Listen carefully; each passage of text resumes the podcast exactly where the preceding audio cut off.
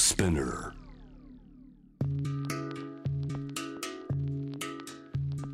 グローバーがお送りしております。J-Wave Jam the Planet さあ海外コレスポンデントからなかなか日本には届かない現地最新リポートを伺う時間。今日はケニアからです。ソーシャル経済メディア NewsPicks のプロピッカーとコラボするこの時間。さあ現地からはアフリカビジネスパートナーズ代表パートナー梅本ゆかりさんにご登場いただきます、えー回線を今日はお電話でつなぎましょう。ケニアは時差が6時間ですから今午後2時頃でしょうかね。梅本さんはじめまして。こんにちは、根本です。よろしくお願いします梅本よさん今。ケニアの気候はどうですか？午後2時頃もう寒くて震えてます。震えるぐらい寒いえこれ普段もそうなんですか、はいこの時期はあのーケニアは8月が一番寒い時期なんですよね。で特にあの私の住んでる首都のナイロビはそもそも標高が高いので年中あのー比較的涼しいです。そういうとこなんですね。ナイロビはそれこそ非常に都会なんだよ、ケニアのナイロビというのもニュースでよく聞くんですが、えどんなお仕事されてるか、はい梅本さん、ジャム・ザ・プラネット初登場、リスナーに自己紹介、ご挨拶お願いします。はい、えーとアフリカビジネスパートナーズという会社を経営してます。えー日本に本社がありまして、ケニアやナイジェリア、エチオピアといったアフリカの国々で日本企業の事業支援を行っています。私自身はケニアに住んでます。いろいろな企業、またコラボレーションも見てきてると思いますが、いかがでしょう、梅本さん、今、現地ケニアで気になっている最新ニュース、いくつか教えてください。一つ目なんでしょうか。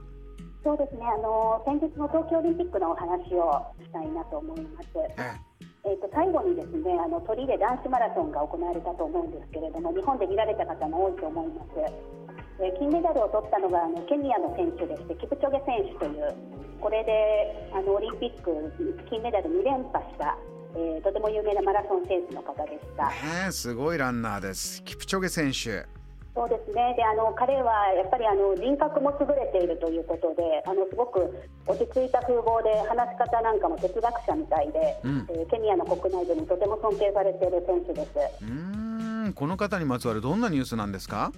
そうですね。で、そのあの、えーとても尊敬されているキプチョゲ選手が先日あのケニアで飛行機で帰国されたんですけれども、えケニアも今あのコロナの第4波が来ているということで、あの集会ですとか夜間の外出が禁止されている制限されているんですね。うんでキプチョゲ選手、夜中に空港に到着したんですが、家族以外誰も出迎えがなくて、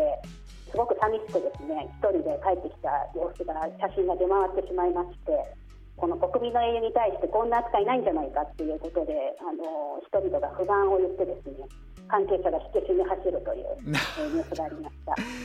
いや状況わかるけどもう少し出迎え方あったんじゃないのかとそういうことですそうでかすね。でまたあの出回ってた写真がすごくなんかキブチョゲ選手が寂しげに暗い中帰ってるような写真でして、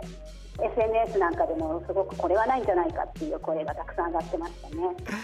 これまた写真のインパクトというのがあったんでしょうね。ご家族と笑顔でハグしてたりそういうところだったら違ったのかもしれないけれどもという。そうか、そうはい梅本さんあの思ったのはそちらでもそれこそ SNS がバーッとバズってこういう世論が起こるってこれはもうナイロビでもよくあることなんですか？そうですね、起こりますね。なので選挙の前ですとかそういった時はむしろそのツイッターが禁止されたりですとかバンされたりですとかすごく噂話が出回って治安が悪くなるっていうことで。えー制限されたりするぐらいなので、やっぱり SNS はみんなとてもよくやってますね。パワーがあるんですね、えーそしてもう一つのニュースもこれは日本で意外と知られてないというお花に関する話題何でしょうか？そうですね、あのケニアはコーヒーですとか紅茶が有名だと思うんですけれども、実はバラも主要な輸出品になってまして、日本に輸入されているバラの半分ぐらい、50%がケニアのバラだというふうに言われてます。であの去年はですねやはりコロナがあったので、えー主要な輸出先のヨーロッパですとかのそのパーティー需要ですとか結婚式需要みたいなものが減ってしまって輸出が随分減ったらしいんですけれどもそれが回復しつつあるというのが最近ニュースになってました。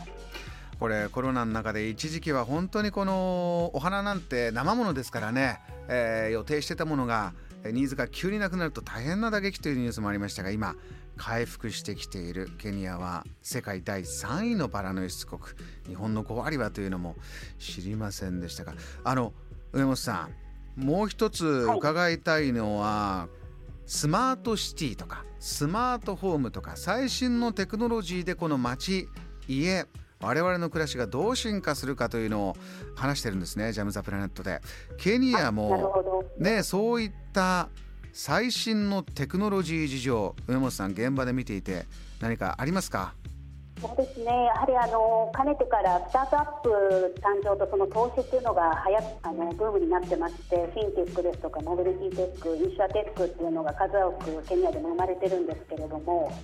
最近はあのディープテックですとか、あとはあのディープテックまで言わなくても技術に立脚したスタートアップですね、AI です、機械学習ですとか、あの IoT といったものに立脚したスタートアップがとても増えてきてます。えー、そういった会社がですね、あのケニアから生まれて逆に例えばアメリカに進出したりですとか、えー、もうプレシードのところからシリコンバレーのベンチャーキャピタルからあの投資を受けたりですとかそういった話題が増えてます。うん中でも注目しているスタートアップ企業とかありますか？そうですね最近ですとあのガイドウィールっていう工場のリモート監視システムを提供する会社がありまして、うん、それがケニアであの誕生したんですけれどもあの投資を得て米国に進出するというニュースがありましたね。ガイドウィールどれぐらいの規模の事業になっていきそうそんなニュースはどんなもの出てますか？そうですねあの投資額がいくらか出てたかと思うんですけれども、うん、受けたのが800万ドルですかね、シリーズで確保したのが800万ドルです。期待も集まってる、具体的にはどんなことになる事業なんですか、ガイドウィールが作ってる技術というのは。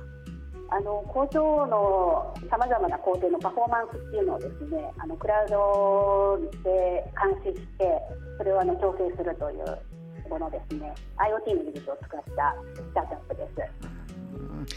今日本のねお仕事されてる企業にお勤めの方もこの番組結構お聞きになっていただいてますけれどもぜひ最後に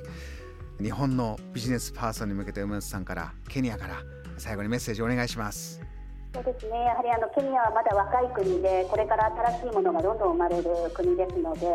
日本企業が新しい事業をあの始めたりですとか若い人にいろんな取り組みをしてもらうためにもあのとてもいい市場だと思うのでぜひ来ていただければなと思います。今1年で実は一番寒いというケニアからお話いただきました、はい、梅本さんお忙しいところありがとうございました。またよろしくお願いします、はい、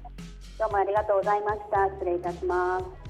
ジャム・ザ・プラネットこの時間はソーシャル経済メディアニュースピックスのプロピッカーアフリカビジネスパートナーズ代表パートナー梅本ゆかりさんからの現地最新リポートを伺いました。JAM The Planet.